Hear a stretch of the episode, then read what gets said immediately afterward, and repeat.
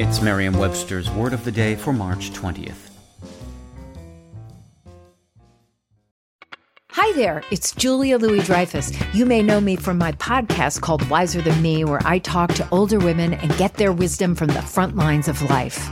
I was amazed by how many people told me our show made them look forward to getting older, which is why I'm here to talk about season two of the show. Sally Field, Billie Jean King, Beverly Johnson, Ina Garten, Bonnie Raitt, just to name a few.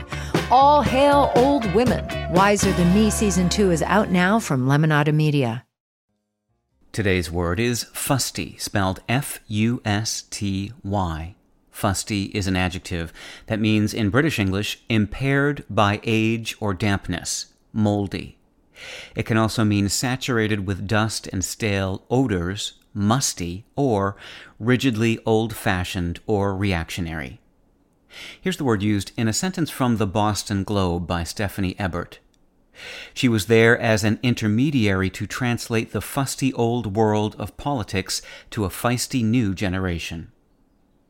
The word fusty probably derives from the Middle English word foist, F O I S T, meaning wine cask, which in turn traces to the medieval Latin word fustis, meaning tree trunk or wood. So, how did fusty end up meaning old fashioned? Originally, it described wine that had gotten stale from sitting in the cask for too long. Fusty literally meant that the wine had the taste of the cask.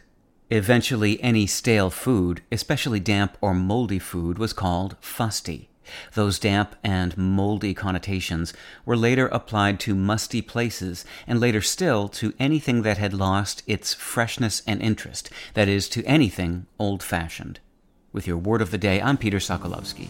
Visit Merriam-Webster.com today for definitions, wordplay, and trending word lookups.